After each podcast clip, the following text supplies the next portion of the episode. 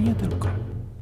Witajcie w kolejnym odcinku naszego podcastu. Dzisiaj wydanie nietypowe, może troszkę inne. Rozmowy przy Bento, a tak w zasadzie to monolog, bo dzisiaj jestem sam, więc zaczynamy. Wyobraźcie sobie, że jesteście panem Sho Takeuchi, 24-letnim, w zasadzie bezrobotnym chłopakiem, który na koncie ma 600 jenów, to tak w przełożeniu na polskie realie około 6 zł. Mieszka w domu, który zaoferowała prefektura, w takim domu, gdzie na przykład na wioskach nie ma e, zbyt wiele osób młodych, więc prefektura, żeby zachęcić młode osoby do przeprowadzenia się w dany region, pozwala zamieszkać w niemalże z zerowym czynszem w takich domach, które po prostu są puste, dostępne dzięki temu, że prefektura je wykupiła lub wybudowała. Więc y, jesteśmy takim młodym panem Sho, Taguchi. No i oczywiście, jak to bywa, nie mamy pieniędzy, więc wystąpiliśmy do miasta z prośbą o dofinansowanie no, ze względu na covid -a. Y, No i czekamy, aż te pieniądze się pojawią na naszym koncie. No i pewnego ranka o 7 rano ktoś puka do naszych drzwi. Otwieram, a tam dwóch panów y, w garniturze pod krawatem i mówią, że oni są z urzędu miasta i bardzo proszą, żeby on przelał te pieniądze z powrotem. No i nasz bohater się zastanawia, no ale jakie pieniądze, o co tutaj chodzi? Więc y, ci panowie mówią, y, to pojedźmy może razem do banku, y, zobaczymy o co chodzi i poprosimy o przelanie z powrotem. Więc y, Sho mówi, no dobrze, no to, mm, ale o co w ogóle chodzi? Mówię, że no oni pomylili się i przelali mu bardzo dużą kwotę pieniędzy. Y, zamiast obiecanych y, 100 tysięcy jenów, tej zapomogi covidowej, przelali mu prawie 46 milionów. Porównując to takie jakby na polskie realia, zamiast przelać mu 1000 zł, przelali mu 460 tysięcy, które były przeznaczone dla 463 rodzin w jego mieście. Zgodził się, że podjedzie z nimi do banku, no i jadą samochodem, no i hmm, zastanawia się nasz bohater. Kurczę, taka kwota, w życiu takiej nie widziałem. Hmm, co by tu zrobić? Podjechały samochody, podjechali samochodem pod bank, wysiadają i ci przedstawiciele miasta mówią, no to chodźmy, to odkręcimy zaraz całą sprawę. On mówi, wiecie co, ja w zasadzie jeszcze się zastanowię, skontaktuję się z moim prawnikiem i generalnie odszedł. Poszedł sobie, nie wszedł razem z nimi do banku, nic innego nie zrobił. To teraz na chwilkę wróćmy się, zastanówmy, co się tak naprawdę stało. W prefekturze Yamaguchi, właśnie w tym mieście Abu, urzędnicy przygotowywali listę do przelewów dla tych wszystkich 463 rodzin, które przeszły całą kwalifikację i zostało im przyznane te 100 tysięcy jenów. Więc y, przygotowali tą listę. Teraz robi się coraz bardziej ciekawie. Jest kilka wersji, które pochodzą z różnych jakby źródeł. Pierwsza wersja mówi, że listę przygotował jeden z urzędników, nie podano jego imienia ani nazwiska i wydrukował tą listę, bo później ją przekazał do banku. Ale to nie jest wystarczające do zrobienia przelewów, bo także w tej prefekturze robią taką listę i zapisują ją na stacji dyskietek. Tak, na takiej starej stacji 3,5 calowej dyskietek zapisują plik i zanoszą go do banku i tam dopiero robią przelew. Ta lista wyglądała trochę dziwnie, bo na pierwszym miejscu był nasz bohater, a dalej były wyszczególnione inne konta. I przy bohaterze na wydruku widniała całkowita kwota. Wygląda na to, że osoba, która przygotowała zestawienie, w jakiś sposób przy polu, gdzie było nazwisko naszego bohatera, sumowała całą kwotę. I ludzie w banku pomyśleli tak, że pierwszy przelew idzie na to konto wskazane na samej górze, a później z tego konta zostaną dalej przekazane środki najprawdopodobniej na pozostałe inne konta. W ogóle bez echa rozeszło się to, że jakim cudem w XXI wieku ciągle na dyskietce są przenoszone dane do banku i bank je akceptuje. Potem się okazało, że na tej dyskietce także był błąd. Tam była przygotowana lista do przelewów, ale ona była posegregowana w taki sposób, że nasz bohater był numer jeden na tej liście. Więc bank, długo się nie zastanawiając, wykonał przelew tak, jak im się wydawało, czyli przelali całą kwotę na pierwsze miejsce. Inne źródła e, donoszą, że tak naprawdę ta lista była troszeczkę inna, że w wyniku błędu, najprawdopodobniej jakiegoś w Excelu, tutaj także nie podano. Pierwsze trzy przelewy poszły do pierwszych rodzin z, y, z kwotą 100 tysięcy jenów, zgodnie z tym, co było zaplanowane.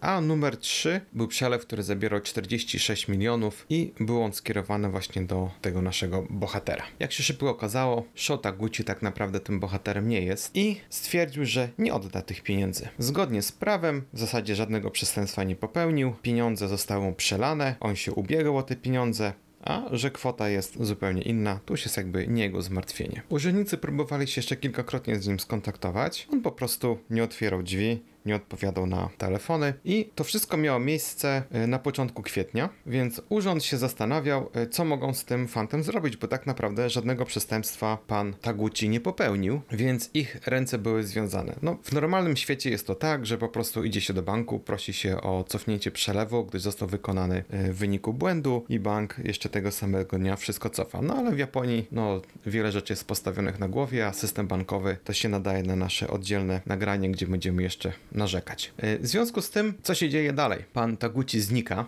nie odpowiada, wyprowadził się e, ze swojego domu i, co jest ciekawe, zaczyna te pieniądze przelewać ze swojego konta na inne konta. Przelewa najpierw po 600 tysięcy jenów. Każdego dnia po 600 tysięcy jenów. Nie wiadomo z jakiego, z jakiego powodu taka kwota. Potem te kwoty e, zaczynają się zwiększać zaczynają się także zmieniać i powoli, powoli z tych 46 milionów za pomocą 34 transakcji przekazał prawie 35 milionów do trzech różnych firm. Okazuje się, że były to firmy, y, które pośredniczą w płatnościach elektronicznych. Tylko do jednej, jednej z tych firm zrobił 27 przelewów w różnych kwotach. Później co się okazało, że były to trzy konta kasyn online, więc e, nasz antybohater Taguchi stwierdził, że najlepszą opcją jest, jak skoro ma tą kasę, spróbuje szczęścia w kasynach, więc zaczął grać w kasynach. Te kwoty się różnią w przelewach, bo to wszystko zależało jak, e, jaki był kurs dolara, więc on po prostu przelewał okrągłe kwoty w dolarach,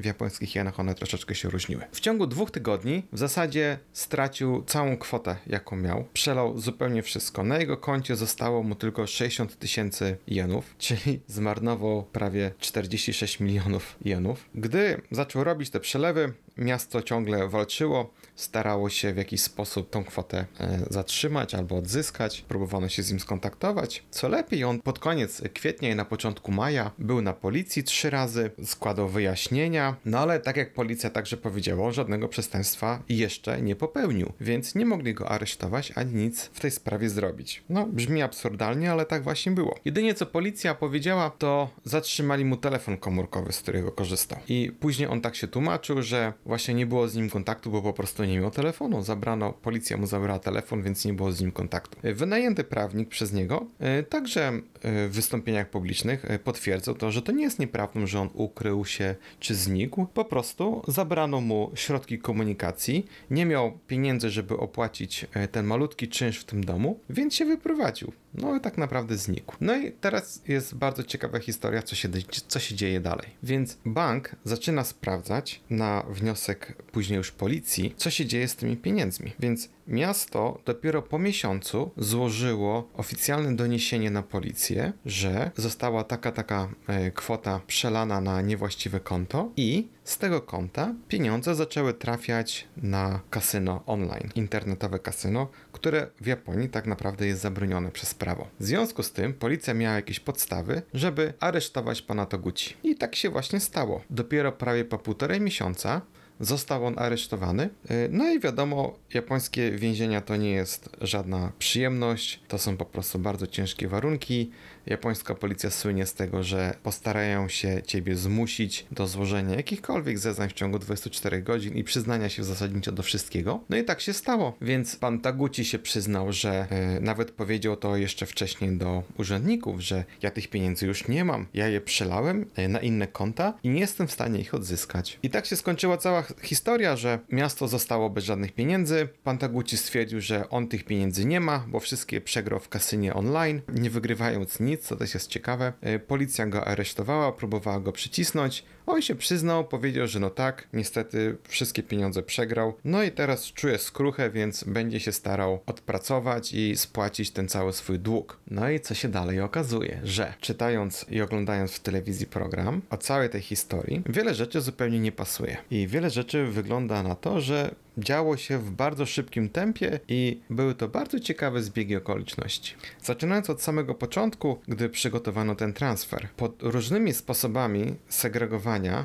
nazwiska i imienia oraz miejsca zamieszkania, ani jak nie układało się, żeby pan Taguchi był numer jeden na liście. Dalej, nie było także wiadomo, dlaczego trzy przelewy były zrobione prawidłowo, a dopiero czwarty zawierał pozostałą kwotę, czyli te 46 milionów jenów. Później także była wypowiedź pewnego eksperta od e, cyber security i od prania e, brudnych pieniędzy w internecie, i gdy przedstawiono całą linię i czas, bo oczywiście teraz już wiadomo, bo dzięki temu, jakie robił przelewy i płatności kartą kredytową, więc yy, wiadomo już jest je- o jakich godzinach, w jakich dniach, jakie kwoty zostały przelane i dokładnie gdzie. I ten specjalista od defraudacji stwierdził, że to wszystko wygląda na bardzo profesjonalną robotę, bo w ciągu jednego dnia założył konta w trzech kasynach, stworzył także subkonta w każdym z tych kasyn, na nie przelewał pieniądze i teoretycznie grał i je tracił. Gdy także zaczęto sumować, na ile to było firm, więc okazuje się, że zrobił 27, prze- e, 34 w sumie przelewy na 7 różnych firm, na 7 różnych kasyn.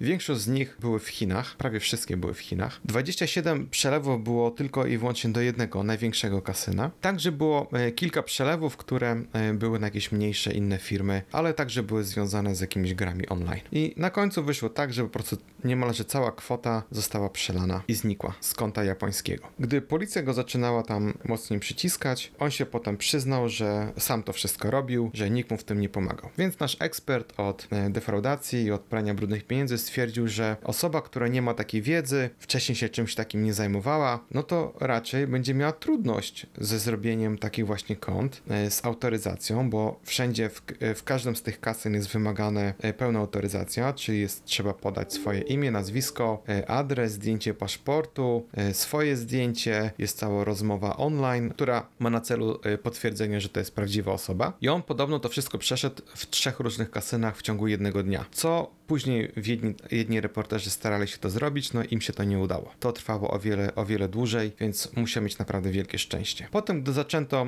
sprawdzać także e, jego przelewy i wszystko sumować, to się okazało, że e, wybrał także gotówkę, wybrał prawie 6 milionów jenów i tak naprawdę nie wiadomo, co się stało z tymi pieniędzmi, ale to wszystko działo się już niemalże w maju. Ale jeszcze 22 kwietnia burmistrz miasta Abu, e, pan Hanada, oficjalnie przeprosił, że była taka sytuacja, że pieniądze zostały przelane i to był moment, kiedy opinia publiczna tak naprawdę o tym wszystkim się dowiedziała. Więc co zrobili? Urząd Miasta po raz kolejny przelał do prawie 460 rodzin, znowu po 100 y, po 100 tysięcy jenów i przelał także do tych samych osób, które wcześniej e, już otrzymały ten, ten przelew i także jeszcze raz do pana Abu, co jest po prostu no, strasznym dramatem w ogóle wizerunkowym i po prostu zrobili drugi raz ten sam błąd. Oczywiście w internecie i także e, w telewizji no, była cała masa oburzenia w ogóle o co tutaj chodzi, jak można tak mocno popełniać takie same błędy dwukrotnie, dlaczego w ogóle to wszystko się stało, dlaczego bank nie zwrócił tych pieniędzy, gdzie jest w ogóle policja, o co tutaj chodzi. Później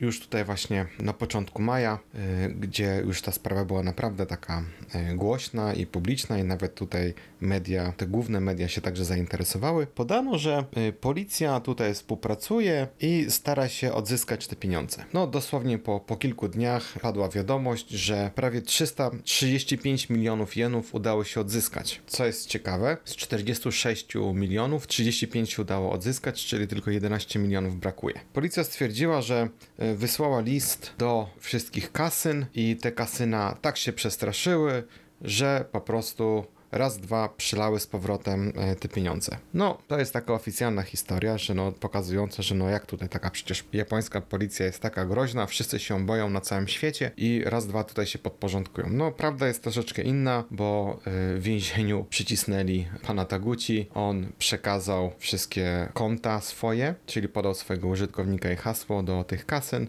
no ale i się okazało, że te pieniądze ciągle tam są. One ciągle są na tych kontach, subkontach kasynowych. On tak naprawdę tylko niewielką kwotę przegrał, a resztę pieniędzy trzymał na tych właśnie subkontach. I wypłacono te pieniądze z powrotem, przelano je na, na inne konto i w taki sposób odzyskano tą kwotę. No i ciągle brakuje tych 11 milionów, z czego 6 milionów nie wiadomo komu, bo zostały w gotówce wybrane. Miasto ciągle toczy się sprawa. E, Miasto wytoczyło sprawę, ciągle się toczy ta sprawa. Miasto go podało o 51 milionów. Ta kwota jest wyższa, bo także są tam wliczone odsetki oraz koszty prawne e, całej rozprawy. Więc no, pan młody Taguchi przeprosił, powiedział, że postara się odpracować tą kwotę, że już nigdy więcej czegoś takiego nie zrobi i tak dalej, i tak dalej. Z drugiej strony, gdy eksperci także rozmawiają o tym, to się zastanawiają w ogóle, jakie to jest, w jakim cudem coś takiego się w ogóle stało. Jak to się stało, że ktoś, kto przygotowywał ten przelew e, najpierw w urzędzie miasta, patrząc na listę, nie zastanowił się, że dlaczego tutaj jest 100 tysięcy, 100 tysięcy, 100 tysięcy,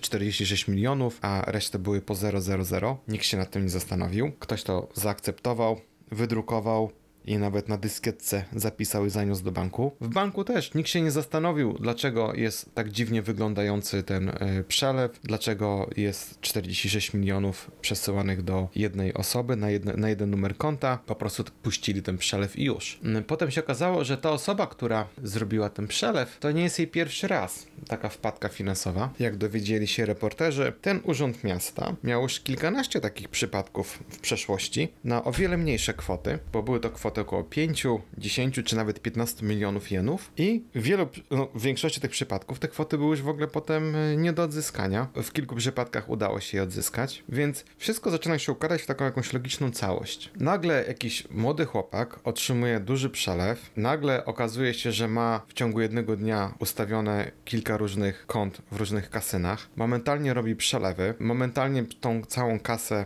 w krótkim okresie czasu transferuje. Urząd Miasta nie wie o niczym, daje mu dwa tygodnie, zanim to w ogóle wszystko zostanie odkryte jakakolwiek będzie reakcja. Ta osoba miała dwa tygodnie na zrobienie w zasadzie co chce, zupełnie bezkarnie. Z drugiej strony to jest taki ciekawy także luka prawna, no bo miasto nie ma w takim przypadku żadnych możliwości prawnych, żeby zabronić mu wypłaty ze swojego własnego konta. Co także jest ciekawe, bank poprosił, jeżeli to było zrobione, jeżeli ten przelew był zrobiony w wyniku błędu, bank poprosił o przedstawienie dokumentów, które by potwierdziły, że jest to zrobione w wyniku błędu. Urząd Miasta nie był w stanie przez miesiąc wygenerować takich dokumentów. Też jest bardzo ciekawe, dlaczego urząd nie mógł w ciągu miesiąca, nie mógł przedstawić dokumentów, które by potwierdzały to, że zrobili po prostu błąd. Dalej ciągle nie jest znana, dlaczego akurat kwota 6 milionów, które, które są prawie 15% z tej kwoty, zostały pobrane i znikła gdzieś. No, chodzą takie różne opinie w internecie, że 15% to biorą osoby, które właśnie zajmują się praniem brudnych pieniędzy i tutaj wygląda na to, że też mogłoby się to wszystko zgadzać. I także nie jest wiadomo, czy pan po prostu, nasz antybohater, nie był naj, najnormalniejszym słupem, który tylko za jakąś określoną kwotę zgodził się wyprać te pieniądze, no i w tym efekcie został bardzo szybko namierzony i aresztowany. Sprawa w sądzie się toczy, więc zobaczymy, jak to wszystko się skończy. Skoro już jesteśmy przy funduszach covidowych, kolejna sprawa, teraz rodziny, która to prawie dwa lata temu otworzyła firmę, która pomagała mniejszym firmom złożyć wnioski o dofinansowanie w związku z tym, że ich biznes ucierpiał w czasie COVID-u. Rząd japoński przeznaczał e, na ten cel różne środki, płacili czasami nawet dzienne, średnie zyski danej na przykład restauracji czy danej firmy. Głównie tutaj chodziło o jakieś restauracje. Więc wiele osób zrobiło sobie z tego bardzo dobry sposób na życie, bo po prostu mieli zamkniętą restaurację, dostawali pieniądze tak samo jakby była otwarta, więc siedzieli sobie i odpoczywali. A było także kilku takich różnych sprytnych osób, które sobie wymyśliły, że postarają się jeszcze, bardziej w ten sposób zarobić. Więc yy, była tutaj rodzina państwa Taniguchi, którzy stwierdzili, że ok, to jest może dobry biznes, otworzymy firmę, która będzie pomagać wypełniać wnioski pomocowe, bo wiadomo, to jest dosyć skomplikowana sprawa. Tu już chyba nawet kiedyś o tym wspominaliśmy, żeby wypełnić taki wniosek, to jest tam prawie 50 stron, trzeba roz, rozmaite dokumenty także przedstawić, no i wtedy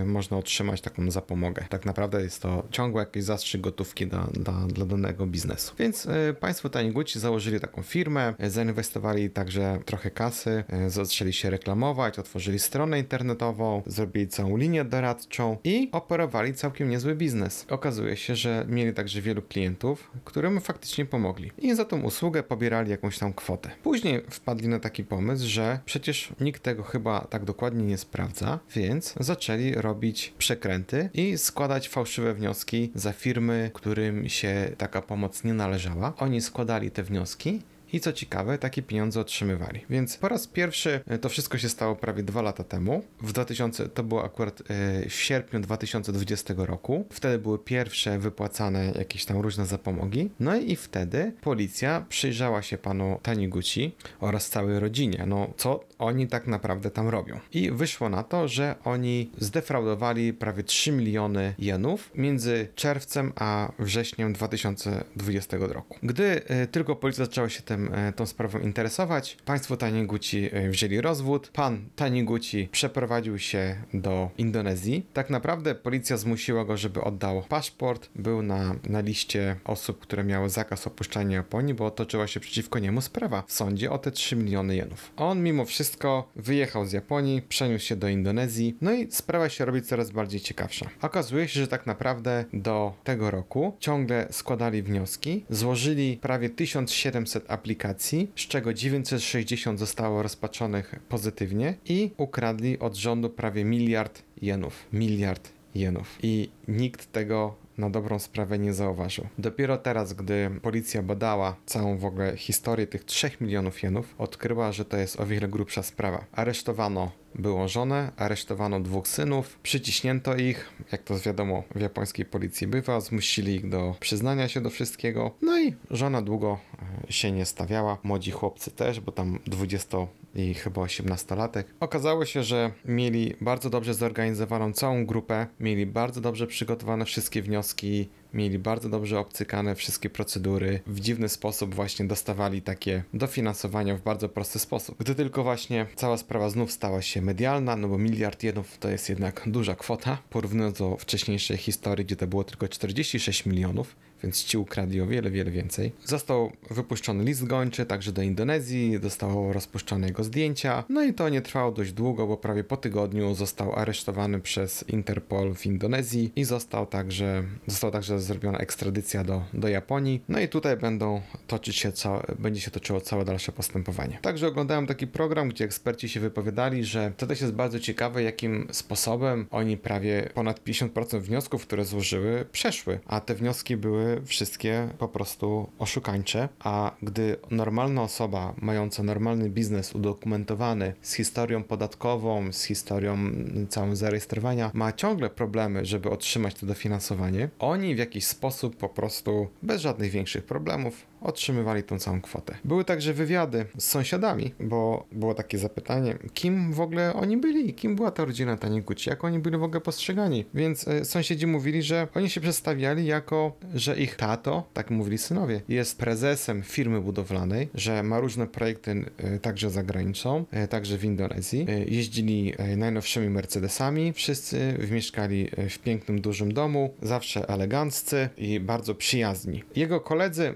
tego młodszego chłopaka, który niedawno skończył szkołę, koledzy mówili, że no tak, no on zawsze miał pieniądze, był zawsze taki miły i, e, i sympatyczny, jak to się mówi, dobry chłopak był, mało pił. Mówił, że pracuje e, w firmie ojca, zajmuje się właśnie stroną internetową i kontaktem e, z klientami. Starszy syn także mówiono o tym, że to był bardzo miła, przyjemna, także i sympatyczna osoba. On w firmie zajmował się całą papierologią, czyli stworzył taki system, który pomagał wypełniać te wszystkie druki. O mamie nic nie powiedziano, no jedynie tylko o tacie, który przedstawiał się jako prezes firmy e, budowlanej. W Indonezji z kolei przedstawiał się jako inwestor, który chciałby zainwestować w jakąś farmę ryb. No i podobno też tam zainwestował. Sprawa także jest w toku, no i ciągle zobaczymy, co jeszcze z tego wyjdzie na wierzch, bo wygląda na to, że to nie wszystko. Zaczęło się od 3 milionów jenów, skończyło się prawie na miliardzie. No, zobaczymy, co z tego będzie. Kolejna historia tym razem z Hokkaido. Wyobraźcie sobie, że jedziecie sobie na wycieczkę do Hokkaido, mamy piękne, malownicze tereny i widzicie, że jest oferta łodzi turystycznej, która zabierze Was na małą, mały kurs, żeby się przepłynąć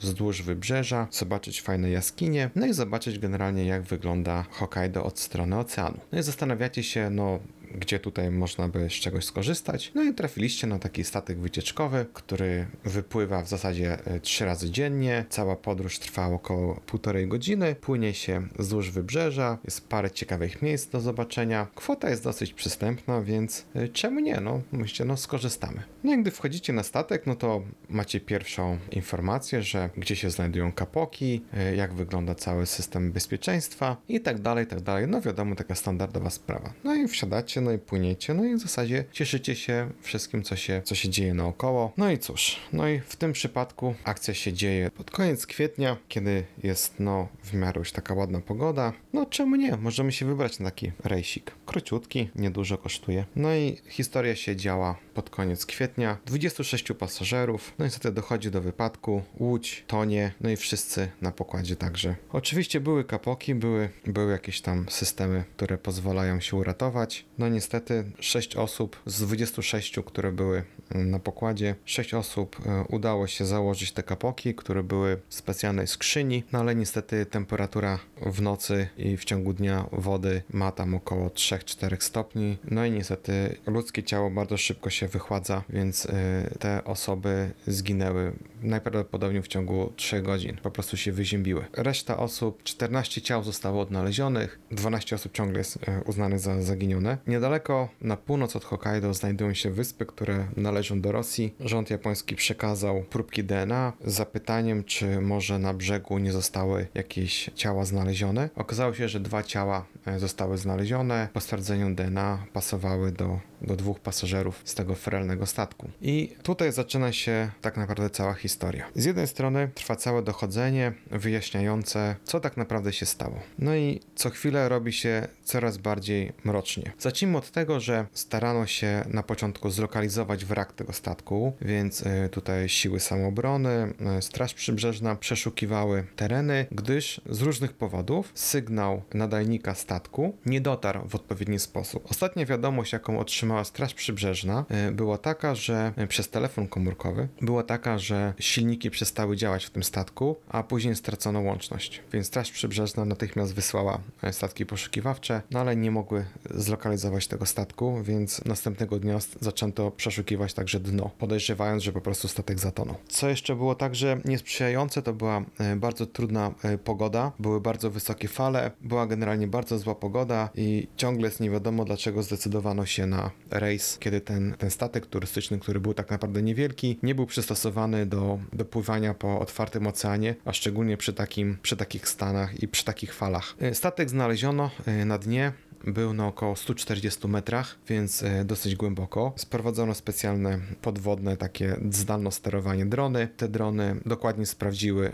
e, i potwierdziły, że to jest właśnie ten Kazu One, bo tak się nazywał e, ten statek, więc jest to ten statek Kazu. Sprawdzono, ale nie znaleziono żadnych ciał. Spróbowano w jakiś sposób zidentyfikować, czy może został w jakiś sposób uszkodzony, ale dno było dosyć piaszczyste, więc statek dosyć swobodnie osiadł. Nie było widać żadnych wielkich zniszczeń z wyjątkiem uszkodzonej takiej przedniej rampy, ale najprawdopodobniej to po prostu w wyniku e, zatonięcia. No i zaczęły się e, całe próby e, wydobycia tego statku. Ponieważ było on bardzo głęboko, na 140 metrach, sprowadzono specjalną ekipę, która zajmuje się właśnie wydobywaniem wraków. Cała akcja trwała 3 dni, akcja przygotowawcza. Byli specjalni nurkowie w specjalnych kabinach dekompresyjnych, którzy siedzieli pod wodą. W zasadzie przez 12 godzin próbowano w jakiś sposób zaczepić ten statek statek do, e, do lin dźwigu, no i starano się ten statek po prostu wyciągnąć na powierzchnię. No i gdy, e, gdy się udało, statek był już niemalże tuż przed, przed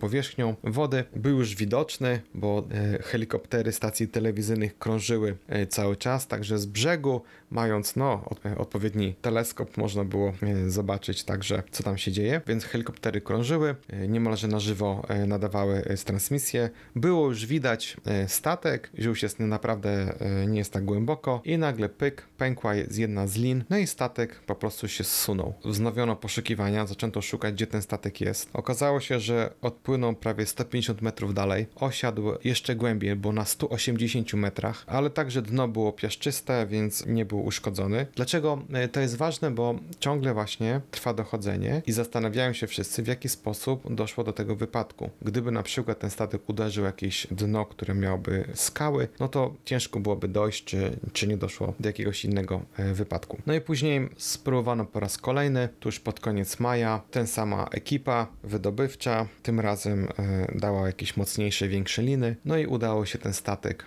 wyciągnąć nad, nad powierzchnię, wypompowano z niego wodę, no i zaczęło się całe dochodzenie. A teraz dziennikarze prowadzili także swoje dochodzenie z drugiej strony, więc zaczęto się pytać, kim był kapitan, czym się zajmuje w ogóle cała ta firma, kim byli członkowie załogi, jak dawno tym się zajmuje, kim jest właściciel, prezes i tak dalej. No i tu się robi coraz, coraz bardziej mrocznie. Okazuje się, że ten statek miał już około trzech wypadków wcześniej. Były to różnego rodzaju zdeszki w porcie, spowodowane tym, że kapitan, który dowodził tym statkiem, skłamał w różnych aplikacjach, stwierdził, że ma doświadczenie kilkuletnie. Się okazuje, że takiego doświadczenia w ogóle nie miał. Tutaj osoby miejscowe, zapytane kim on był, to wszyscy oczywiście wiedzieli, no bo znali go. Mówili, że on po prostu rozwoził małym motorem jedzenie i pizzę tutaj z różnych restauracji. On nigdy na łodziach y, nie pracował, nie pływał, więc y, byli zdziwieni, że jak to się mu udało udało dostać licencję, zdać egzaminy i być kapitanem e, łodzi takiej właśnie wycieczkowej. Tam płacili o wiele większą kasę oczywiście. Okazuje się, że on nie miał właśnie takiego doświadczenia, miał kilka wypadków. E, są także zdjęcia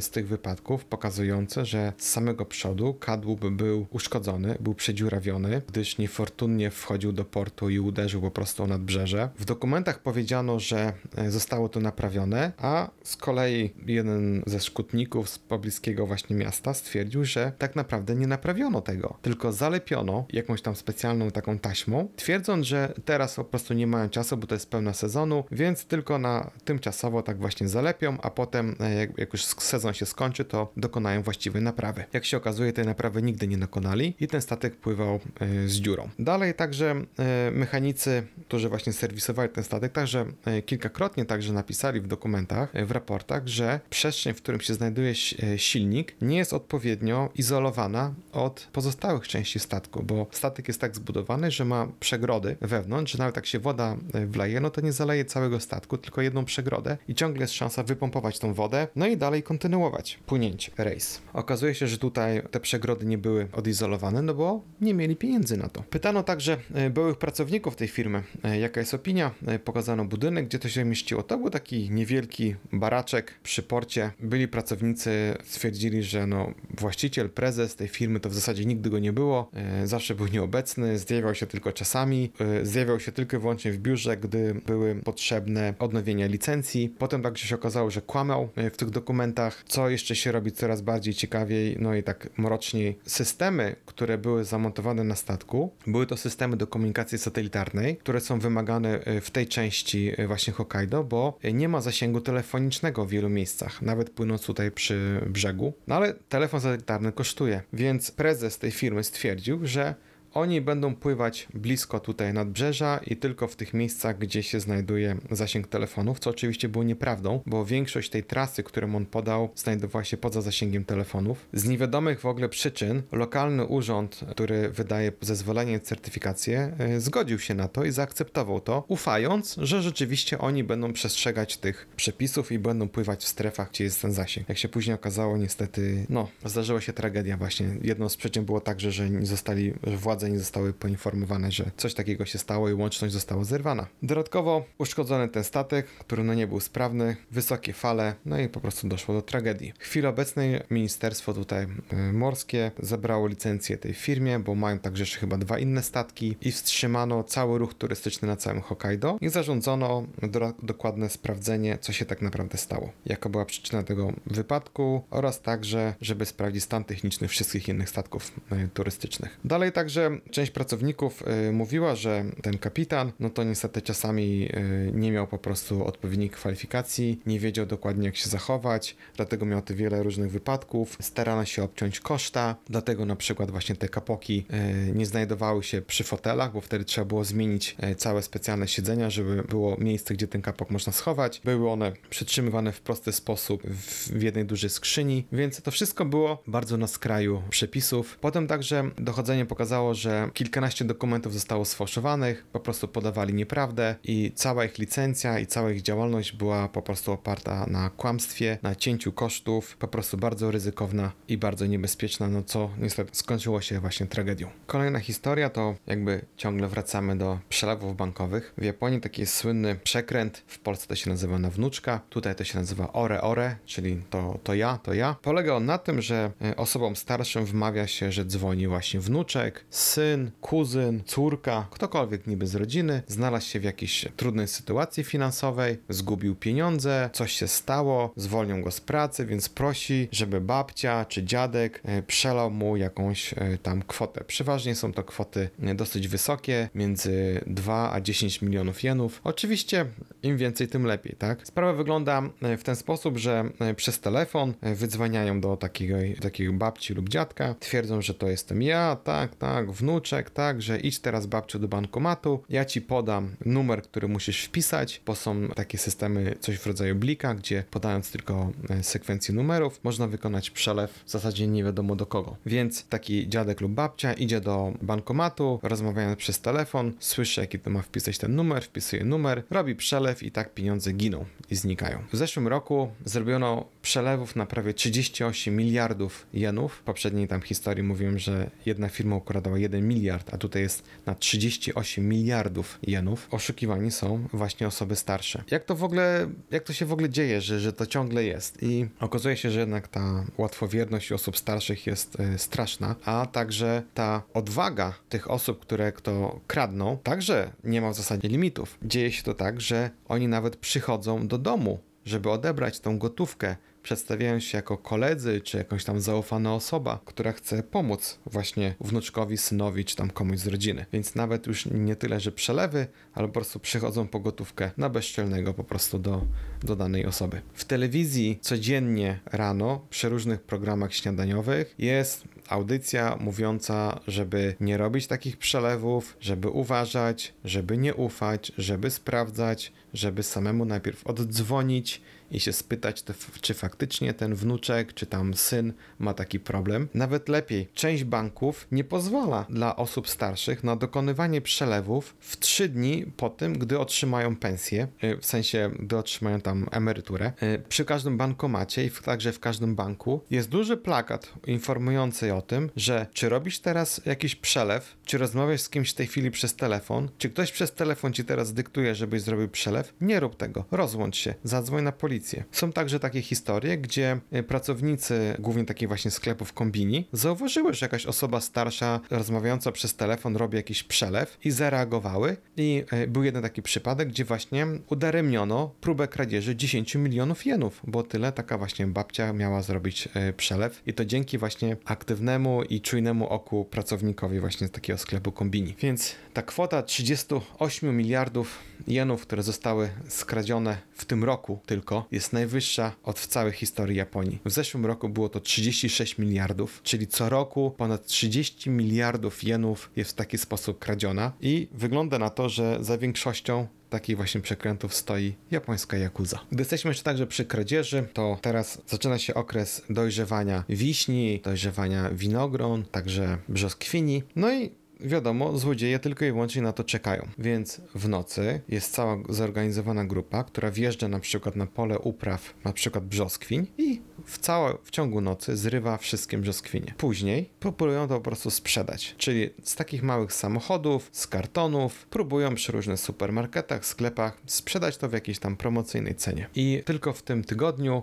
y, skradziono ponad 5000 brzoskwiń z sadów w Yamanashi. Yamanashi jest słynne właśnie z tego. Koszt jest oszacowany na około 1,5 miliona jenów. Są całe grupy zorganizowane tylko i wyłącznie tym się zajmują. Tym razem y, sprawa wyszła na jaw także, bo y, ktoś zauważył, że jakiś obcokrajowiec z takiej małej ciężaróweczki sprzedaje właśnie brzoskwinie za 500 jenów za sztukę. Niby to była dosyć promocyjna cena. Brzoskwinie jeszcze nie były do końca dojrzałe. E, no i któryś tam z przechodniów e, zastanowił się, no coś tutaj mi nie pasuje. Zaczął się pytać, kim on jest, skąd są te brzoskwinie, z której tutaj, z którego sadu. Ta osoba bardzo słabo mówiła po japońsku, coś tam od, odburkiwała, czy chce kupić, czy nie, bla bla bla, w zasadzie powtarzał się to samo. Ten przechodzień się tak e, po prostu wzbudził zadzwonił na policję, no i przyjechała policja, aresztowała go. Okazało się, że oczywiście były to skradzione brzoskwinie. Nie podano z jakiej były narodowości, no ale wiadomo, że tutaj to Wietnamczycy i Chińczycy głównie przodują w takich y, rzeczach. Tu już były takie historie wcześniej. Y, no i cóż, no takie historie się zdarzają. Także kradną właśnie winogrona, kradną brzoskwinie, no i tak jak podają tutaj no, farmerzy, że miesięcznie około 4 milionów jenów kosztują ich właśnie złodzieje. I na koniec jeszcze historia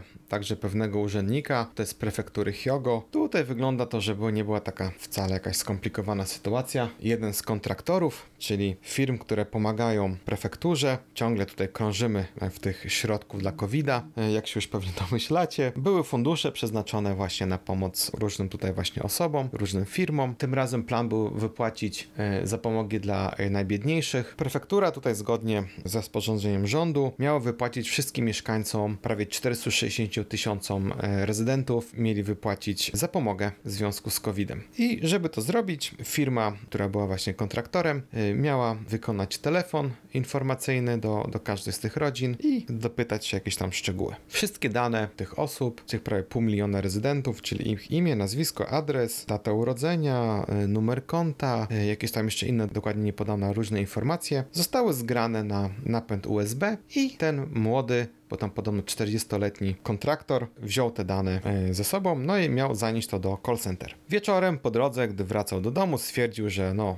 pójdzie się po prostu zabawić ze znajomymi do, do baru, napił się, no i zgubił, zgubił torbę, w której był napęd z tymi właśnie danymi prawie wszystkich mieszkańców e, tego miasta. Torba znikła, nie było wiadomo co się dzieje, oczywiście wielki skandal, wielka burza tutaj w mediach, że jak to tak, no prawie pół miliona mieszkańców i wszelkie dane osobowe znikły no najprawdopodobniej ktoś się ukradł i tak dalej, i tak dalej. No ale tutaj miasto szybko podało taką informację, że tak, że ten e, napęd USB był e, zabezpieczony, był także zaszyfrowany, było także hasło potrzebne, więc to nie jest aż tak łatwo, nie będzie można się dostać do tych danych. No i tutaj po prostu była coraz wielka burza, bo pierwsze informacje były takie, że te dane zostały przeniesione na napęd USB, że bezpowrotnie stracono te dane, co później się okazało nieprawdą, że to było tylko właśnie były skopiowane na na potrzeby call center. To nie były dane, które były w urzędzie, te dane ciągle są, one nie znikły, więc nie trzeba będzie tutaj nic odzyskiwać. Oczywiście była cała lawina w ogóle historii, że dlaczego taka osoba, mając tak cenne dane, idzie się po prostu napić wieczorem i gubi y, swoją torbę. Przecież to nie jest coś tak zupełnie normalnego, no ale w Japonii, no niestety jest to coś normalnego. Skończyło się to tak, że y, po wielkiej, wielkiej aferze, tutaj burzy w mediach, większość mieszkańców samo zaczęła szukać to, no i dosłownie dwa dni później znaleziono tą torbę, znaleziono ten napęd USB, więc jakby sprawa zakończyła się niemalże happy endem, no bo udało się te, te dane odzyskać. E, nie podano tylko, czy został w jakiś sposób ukarany ten pracownik, czy jakieś zostały wyciągnięte jakieś konsekwencje wobec niego. Na szczęście, no, wszystko się udało i znaleziono ten napęd. No, dzisiaj wyszła jakaś kronika kryminalna w zasadzie, no ale to są wiadomości takie, które no teraz cały czas ciągle jeszcze są w mediach, które no budzą najwięcej tutaj różnych opinii i reakcji. No i cóż, takie jest życie. Dziękuję, że wysłuchaliście e, naszego odcinka. Mam nadzieję, że Wam się podobało i do usłyszenia. Gdy ten odcinek był gotowy do publikacji, zdarzyło się no wydarzenie, którego nie można pominąć. W zeszły piątek, 8 lipca, dokonano zamachu na byłego premiera Shinzo Abe. Co wiemy do tej pory na ten temat? Zabójca Tetsuya Yamagami, 41-latek, powiedział, że jego matka przekazała ogromną darowiznę na rzecz organizacji religijnej i żywił urazę do grupy, która, jak sądził, była powiązana z byłym premierem Abe. Na początku mówił, że chciał zaatakować dyrektora całego szefa tej grupy religijnej, no ale zamiast tego zdecydował się wziąć na cel y, premiera Abe. Tak naprawdę do końca nie wiadomo o co chodziło. Na początku uważano, że było to związane z postawą polityczną byłego premiera Abe oraz tym, że 41-latek był kiedyś żołnierzem marynarki sił samoobronnych i nie zgadzał się z polityką premiera. Takie były pierwsze doniesienia. Jak wyglądała cała reakcja? No, wiele osób skrytykowało całą tą akcję strzelaniny. Na pewno niektórzy z Was widzieli nagrania, że jednak ochrona nie była na najwyższym poziomie. Na konferencji prasowej pan Onizuka, czyli szef policji w prefekturze Nara, przeprosił, że nie udało się zapobiec atakowi i przyznał, że no, nie można zaprzeczyć, że były problemy z bezpieczeństwem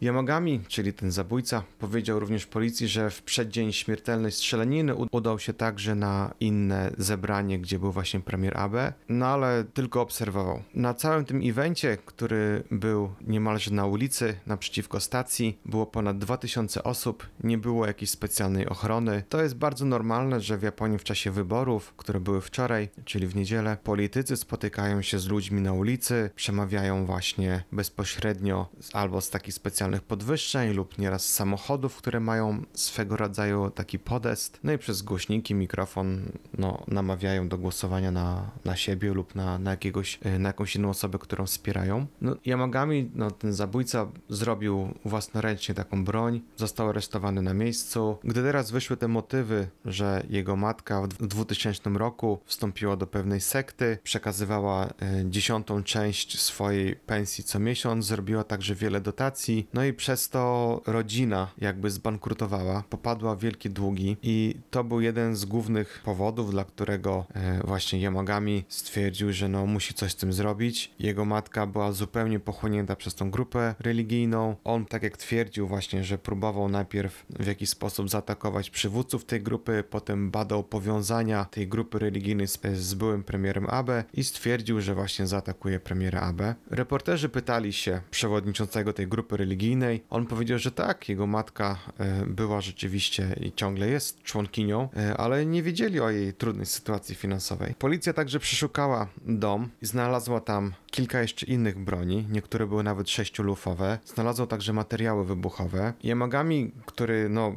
Przyznał się także, że na początku planował zbudowanie bomby, no ale zdecydował się na zrobienie jednak pistoletu. Tak jak wspominałem wcześniej, był on bezrobotnym, pracował wcześniej e, w jakimś e, firmie w Kansai, gdzie operował e, i nadzorował wózki widłowe, no ale zrezygnował z pracy w maju w tym roku. Sytuacja ciągle dalej się rozwija i myślę, że w ciągu kilku dni poznamy więcej szczegółów i informacji na ten temat. Jest wiele nagrań w sieci, gdzie możecie zobaczyć, że rzeczywiście ochrona no, nie była na najwyższym poziomie. Było kilku funkcjonariuszy. Tutaj podano, że tylko jeden z nich był uzbrojony i tylko jeden z nich patrzył jakby na tyły. Zamachowiec spokojnym krokiem podszedł na około 3 metry i dwa razy wystrzelił, zanim w ogóle była jakakolwiek reakcja policji. Y, Ochroną się zajmuje tak zwane SP, niektórzy mówią SPEED, SP, czy to jest Security Police. Są to oddziały specjalne policji, które zajmują się właśnie ochroną dygnitarzy. Oczywiście ochrona byłego premiera byłaby na pewno zdecydowanie większa, gdyby był urzędującym premierem, no ale tutaj wiadomo, takie wiece wyborcze, masa tłumów, otwarte tereny, tutaj także lokalna policja jeszcze wspierała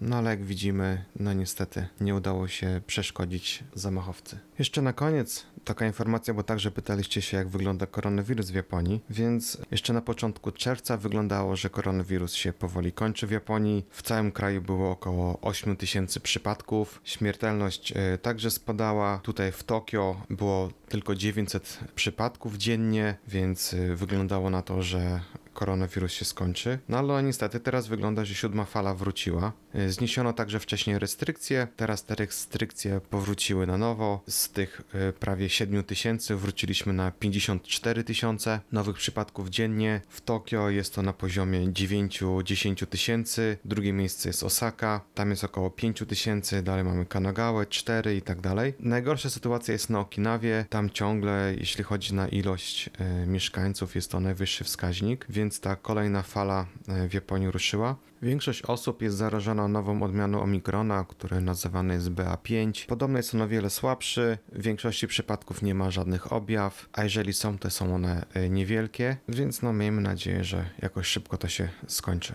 Jeszcze raz dziękuję, że wysłuchaliście takiego niecodziennego odcinka i do usłyszenia.